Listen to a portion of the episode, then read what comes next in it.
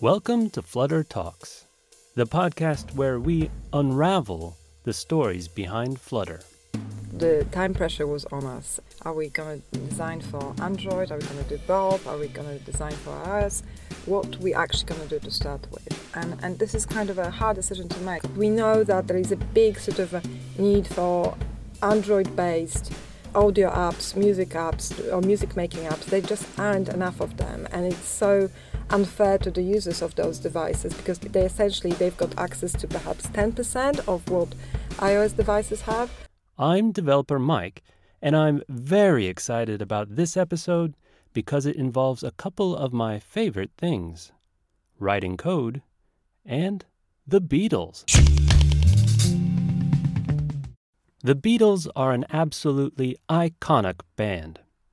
Although I'm not old enough to have heard them while they were still together, I remember sitting in my living room as a young child listening to my dad's vinyl of Abbey Road. As a kid, I loved singing along to Maxwell's Silver Hammer and wondering at the strange lyrics and raspy voice in Come Together. As I got older and heard more Beatles albums, I developed a love for their music that I still have today. But this is a podcast about Flutter, a mobile programming framework. And by now, you're wondering why am I waxing nostalgic about my personal history with Beatles music? Because, listener, in this episode, I spoke to none other than Dom Dronska, head of digital at Abbey Road Studios, the very same legendary recording studios where the Beatles recorded almost all of their albums and helped make Abbey Road Studios famous. Hello, my name is Dom. I'm working as a head of digital for Abbey Road Studios, which is, as we say, the oldest from the purposely built recording studios in the world. And why did I invite Dom to speak with me for this episode? Because Abbey Road Studios has created Topline, an award winning recording app built in, yep, you guessed it, Flutter artists coming to the studios, they usually say uh, it's something which is quite hard to describe in words. They usually say that they feel you know the goosebumps. They they they feel under immense pressure sometimes to perform. Flutter is a great development framework, and it's easy to focus on its technical strengths, especially for those of us in the world of software development. But it's important to remember that Flutter's impact extends further to the people who use those apps too. At Flutter Live in December, Tim Sneath said that there were over 250,000 Flutter developers, but more than 200 million people using Flutter apps. As we develop our apps, every developer today impacts thousands, hundreds of thousands, even millions of people. And I think the work Dom does at Abbey Road Studios is a great example of that. In some ways, we just have to listen to our users, which is essentially artists, musicians coming to the studio, and we need to not even follow them, but we almost need to pave the way for them. Part of it is actually making sure that what's known as this, let's say, Abbey Road sound, which is primarily analog or comes from analog times, that we can turn it into digital quite organically Musicians are a bit like software developers in that their ideas can strike up anywhere, anytime, but usually at the most inconvenient times. Back in the day, they used to record their ideas on their voicemail, basically. So they would call their landline and record their idea. Like people, oh, you know, people would use dictaphones, things like that. While us developers are stuck until we can find the nearest keyboard and compiler, Abbey Road Studios saw an opportunity to build something that would let musicians record their ideas and inspirations on the go. I think the challenges for us as a studio and for us as the brand are still very current. Um, the home production is no longer viewed as inferior to the physical studios, and there is kind of quite a lot of movement to DIY methods in music recording and to that sort of independent approach when musicians work solely within their tools. And we had noticed just by watching the artists coming to the studios that quite a lot of artists are using all sorts of um, things which we wouldn't think about using. So they're using mobiles essentially. They're using mobiles to sometimes record the sound they like, or quite often to write songs. So they they've got the idea, and the ideas are coming always at the worst possible moment, and they just record it straight away today mobile using voice apps. Like I've heard that back in the day they used to record their ideas on their voicemail basically. So they would call their landline and record the idea. Like people, or you know, people would use dictaphones, things like that. Now mobile is our essential device. We use that for everything. So we notice that this is happening, but the voice apps available out there are not created for musicians, so they don't really let you to, let's say, import an instrumental uh, which someone had sent you and sort of write your lyrics on top of it. They don't really allow you to share easily. So we immediately thought, as we saw the increase of use of the mobiles within the creative process, especially at the beginning of that process, we thought, okay, this is definitely a challenge which we can take on. That's essentially what we do. We watch our artists, we try to help them, we, we try to enable their creativity. And also we wanted to connect to to those artists who never come to the studios for the different reasons. Sometimes they might be quite far away, and sometimes they just don't record in that way. They've got a different workflow. So we decided to develop Topline, a free app. We always knew it's going to be free, and we always knew that as much as we can, we will try to somehow reflect the experience of the studios within the app. So we'll do it in line with our vision, and we'll make sure that the sound is as good as possible, that the processing of the audio is as professional as it is possible with a microphone available on mobile. For most building new technologies, the only important horizon is the one ahead. But for Abbey Road Studios, the sense of history is a real presence, and it's something they're always mindful of, even when moving firmly forward. Artists coming to the studios, they usually say something which is quite hard to describe in words. They usually say that they feel you know, the goosebumps. They feel under immense pressure sometimes to perform, but they also feel like just the magic in the air. It's it's really hard to describe it unless you're actually in there. But if you're walking into Studio Two, which looks exactly like it was when Beatles were there, it's the same floor, it's the same walls, the same screens. You even can see a piano which John Lennon used to write on, and you can still see his cigarette butts on the actual, not the butts, the actually, um, you know, on the on the actual piano keys. That's if you can think about that, that uh, passing of time and the things which had happened there, that makes you perform at your absolute best. For Dom and her team, it's important to innovate technologically while still preserving that palpable history. This brand is built on a very practical moment in time, on this uh, iconic image of uh, Beatles crossing the road, the Abbey Road. So it's a very, in some way, it's a very non-digital brand. It's quite analog. It's connected to a practical place and time. But for all its history, Abbey Road Studios is by no means stuck in the past. In fact, Abbey Road is and always has been about innovation. In around 50 51 of the last century, there was a very first R&D department at Abbey Road. They were based actually between Abbey Road and the Hayes in kind of a, a factory-like setting. There was around 50 to 100 engineers. At that point, mainly hardware electronics engineers. And the department was basically innovating and creating the blueprints of the recording desks, mixing desk, first microphones. They were listening. It was happening again almost daily that the artists from the studios would say, actually, we want, or producers, they would say, actually, I want to achieve that sort of sound. I want to be able to record not just on one track, on two or three. And then the engineers in the factory would kind of work on that. They would develop the solutions. They would ship whatever, whatever it was, usually a hardware gear, back to the studios. That would be tested, and that would be like a feedback loop.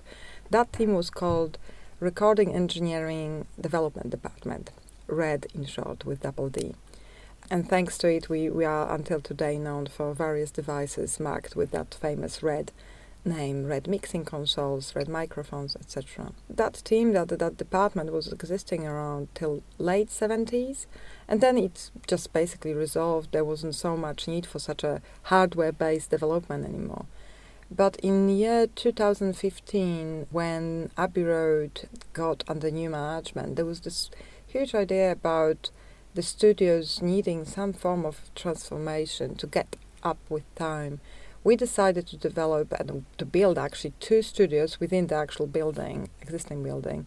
Two new studios which are especially for, let's say, singer songwriters or smaller bands, just to give people access to kind of some of our spaces, some of our gear and our engineers, but at different rates. And we realized that perhaps to attract more of a currently kind of successful artists, we need to kind of give them the spaces they are comfortable with. So uh, smaller spaces, more available, um, not booked all the time like our Studio One or Studio Two. So we've done that. We opened up the school called Abbey Road Institute to kind of help those who want to learn music production, and that school is available in multiple countries.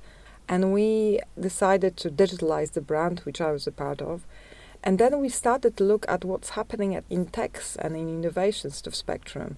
And we realized that innovation doesn't always happen in the same way as it used to, you know, those 50, 60 years ago. So it's not only about having, you know, the huge in-house R&D departments.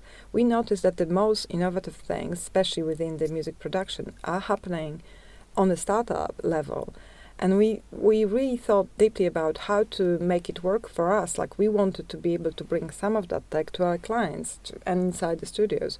We wanted to be a part of that innovation journey but how to do that? So we decided to start a program called red again but with one D in the spirit of that initial red department and that incubation program is mainly focusing on audio slash music startups. And it's a, a, way for us to work with very early technologies, very quite kind of concept level ideas, and help to see them through and help with our knowledge within the studios, help to test it, help to sort of connect it to the artists, and help to kind of bridge that gap between artists, uh, DIY artists out there, and experimental artists out there and the sort of uh, the early tech. So that's essentially what we're doing. But apart from that, it's not only about the startups. We're working with academia, so we're working with the best universities in the world, running research projects uh, where, for example, we're analyzing how audio can go beyond stereo, how we can bring various 3D tools or spatial audio tools to the live venues, to musicians around the world, to the mixing engineers around the world. We're working with businesses as well. We're trying to kind of make sure that we are still a hub of innovation. It's a different hub than it used to be, but we're still trying to make sure that not only we're learning a lot, but we we've got chance to almost pass on that learning to both musicians as well as uh, early tech companies. And so, when it came time for Abbey Road Studios to develop their Android app, maybe it's not surprising at all that they chose Flutter despite still being in beta at the time.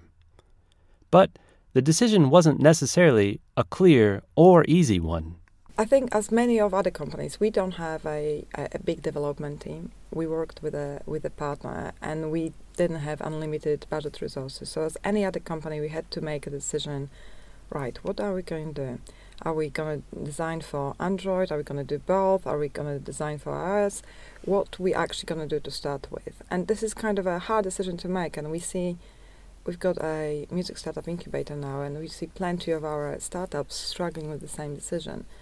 So when we decided to go for iOS, we haven't even heard about Flutter at that point. We went for it because, as we know, the Android as a platform doesn't handle audio very gracefully from the development perspective. There aren't many audio apps on Android. Still, it's a very fragmented platform and it's just very challenging. So that's why we said, okay, let's just do the easier one first. So that process went fine. And then throughout that process, we kind of always said to ourselves, okay, if it goes well, we will then develop Android. We weren't even sure. Maybe, you know, our environment in UK at least, and within the musicians based around us, iOS was a leading platform. But what had happened as soon as we launched iOS, we started to get requests from around the world requesting Android, begging for Android. So we knew that we just had to develop it. At that point, we when we thought that we can have plenty of time to do that, at that point we realized that actually we don't have time at all. Again, limited budget, limited resources. The company worked uh, with, called Miquido, the partnering app development company, they quite quickly throughout the process became a Google authorized developer. And from that relationship, Flutter was presented to them. It was pre beta uh, Flutter at that point, so that was super early on. And they basically said to us, they gave us uh, the choice uh, of going for consideration whenever we will go with Flutter framework, with which what we knew what comes with it. We knew that at that point we will have support from Google team itself, from Flutter Forum, and that we'll have a framework to rely on which can help us definitely within the front end challenges that we don't have to worry about that part too much and we can just concentrate on making the audio layer working very well. So we, we had that choice, but actually at that point we thought that this sounds great, and we this is perhaps something which is in our DNA that the Abbey Road always takes those risks with those very early technologies. You know, we are, as I said, we're incubating startups, so we see things which people are saying it's impossible to do, and yet we are supporting those those people. So with that, we kind of it was almost like challenge accepted, right? So this is super early framework. Uh, we've got the pressure of time. Let's make it happen. And we, you know, we succeeded, and it was for the right reasons. I think things which really appealed to us quite early on is the fact that not only allows you to really create beautiful things really easily, it allows you to customize a lot of natively available elements which we really needed to make app looking in line with our visual language and in line with the studios essentially. But also it's really kind of focusing on that user experience element by the hot reload function, which allows you to reiterate very quickly and, and almost work side by side with a, uh, your user, let's say a musician, to kind of to feedback immediately and test things and iterate very quickly. Um, that was for us a user-driven process, so that part was a real kind of a big seller for us it was a no-brainer. We knew that this is kind of an opportunity. We understood what Flutter team tries to do. It sounded like they trying to democratize um, development market or app development market by, by providing something which removes that dilemma of you know what I'm going gonna go with iOS or Android, and we kind of felt right. We a we want to support them. B we need their support and we need their functionality. It just makes sense. Let's go with it, and we've done it. Soon, Dom found that Flutter's short developer cycle transformed their traditional app development workflow. Design iteration was so fast that Dom's team could iterate directly with their end users in the same room, getting instant feedback and therefore accelerating the design process even further we left the building. We went to look for the the artists, you know, usually unsigned artists, uh, quite quite early on, for whom mobiles are kind of the native instruments. And and we've met a number of incredible artists, producers, you know, urban scene in London. Two of them, their name is Indigo Palace, somehow glued to us straight away. And we invited them and a few others for a full day within the studios to test the app. That was at the point where the app was already launched, and Android app was quite early on. We invited them for the full day to kind of play around with the app. We wanted to create some content. We wanted to capture some of their feedback, but physically in the studios. And we wanted to give them a little bit of studios experience. And the same team, I mean, they, they are great, but the same team, they they were interviewed by Sky Swipe, and one of them has got iOS device, the other one is Android. So they were interviews by the TV program. Within that TV program, they actually said, uh, yeah, the app is great. They used the app, they performed with it, they written some songs on it. As all of that is being captured by TV, and they also said, oh yeah, but there is one challenge. You know, it would be great if um, at that point, because it was a very early app, when you were adjusting the volume, you couldn't adjust the volume on each of the simple vocal tracks separately. You were only had you know one vocal track, which was obviously the challenge because you know let's assume that one person is recording outside and the other one is recording in a building and the volume levels are different. You have to be able to adjust that, otherwise it's just gonna uh, sound horrible. And they actually said that on camera. They said, "Oh yeah, we would love if that app had a you know like some sort of mixing tool, or whatever else," which we didn't know about until we saw the program, which was like three weeks later on TV, and and we were like, "Oh my god!" A, we were already kind of thinking of developing that feature but we are under immense pressure to be able to actually prove to the whole world that we can actually fix it very, very quickly. That's yet again the hot Flutter reload function. We called them back into the studios. We had Miquido working kind of day and night to be able to adjust volume on each track separately. I think it took us like two weeks, under which there was like a huge launch, and we were saying, "Come on, guys, you ask," and we and we. When listing the advantages of Flutter compared to other cross-platform frameworks, Usually high on the list is Flutter's UI power. And while a top notch UI was important for Dom and her team, the Topline app also had some complex technical demands. Sound recording and multi track mixing, especially of the quality and precision required for musicians, can be demanding from any mobile framework, but even more so for a cross platform framework still in beta. So our app allows you to record up to three tracks. Uh, it's for in Android. And audio tracks. So they are audio tracks, and as you're recording them, they are being processed into digital signal. And then, as that happens for musicians, they have to be played back from the digital signal. They have to become audio again, and they have to be in perfect sync. So they have to be on time. So for musicians, if something is out of time, that's just the end of the road. And quite quickly we realized that from different Android device to different Android device, the tracks were the, the kind of the combined tracks of out of three tracks they were out of time but also in different out of time differences between the devices. And we were kind of oh my god this makes actually our app impossible to use for musicians. It completely defeats the purpose. And we knew why is that. Basically every of the android devices deals with buffering in a slightly different way. Deals with dsp digital signal processing in a slightly different way and we had to find a workaround how to actually adjust that. We weren't able to develop, you know, multiple versions for multiple devices and multiple solutions. We weren't able to develop um, that solution on a almost technical layer. Our solution was very much user-driven solution, so we developed how to call it an adjuster, something which allows every user to first record uh, base two tracks and measure the difference between the time and then adjust the buffering within the app by doing so. So, to develop that solution, we had to then test it on multiple devices. And yet again, Flutter made this whole process so much easier, at least 10 times quicker, if not more, because we're basically iterating, iterating, iterating. We had all of those Android devices running and we, thanks to hot reload function we were basically just able to do it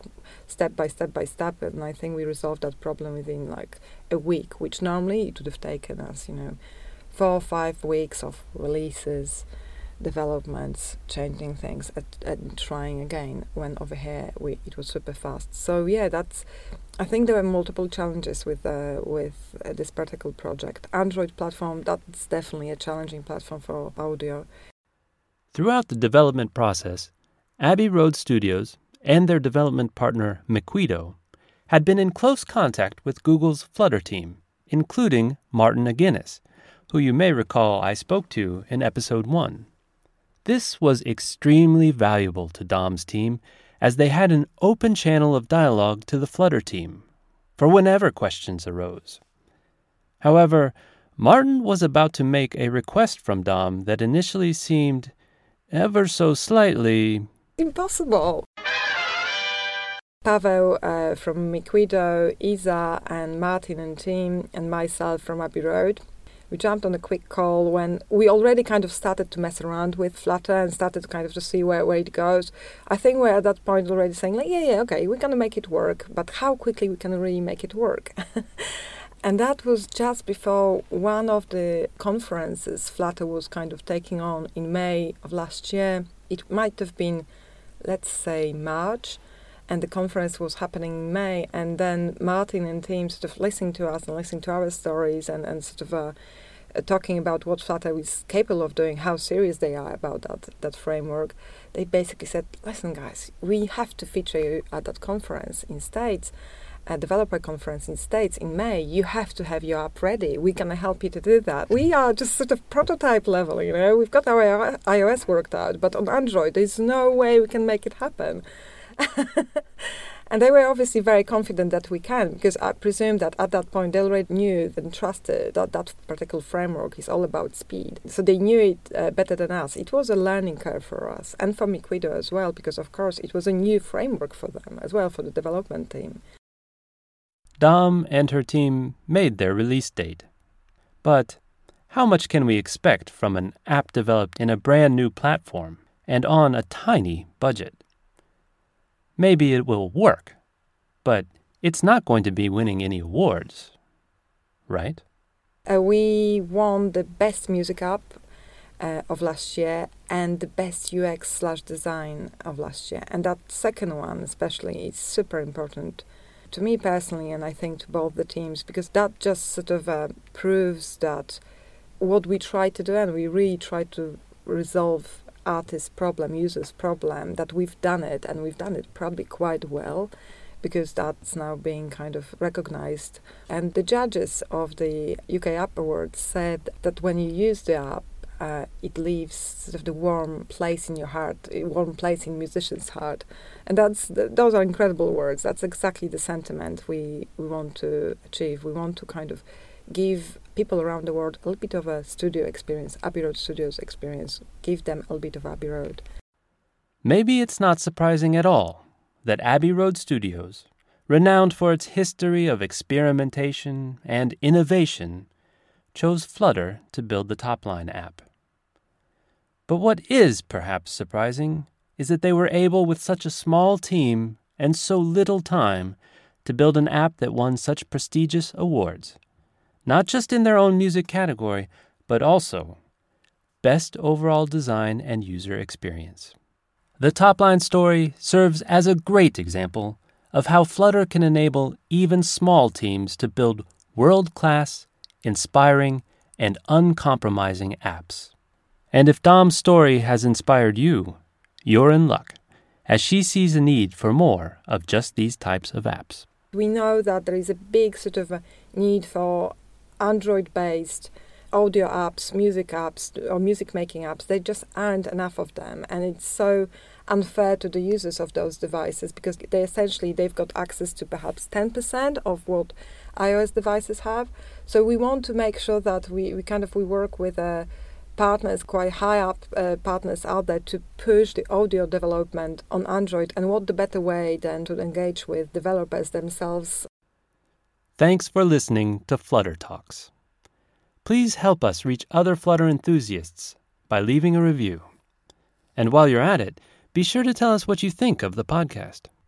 I'm developer Mike, and on behalf of myself, producer Martin Jarrett, sound engineer Anton Malmy, we wish you wonderful widgets, speedy hot reloading, effortless deployments, and strawberry fields forever. Strawberry fields forever.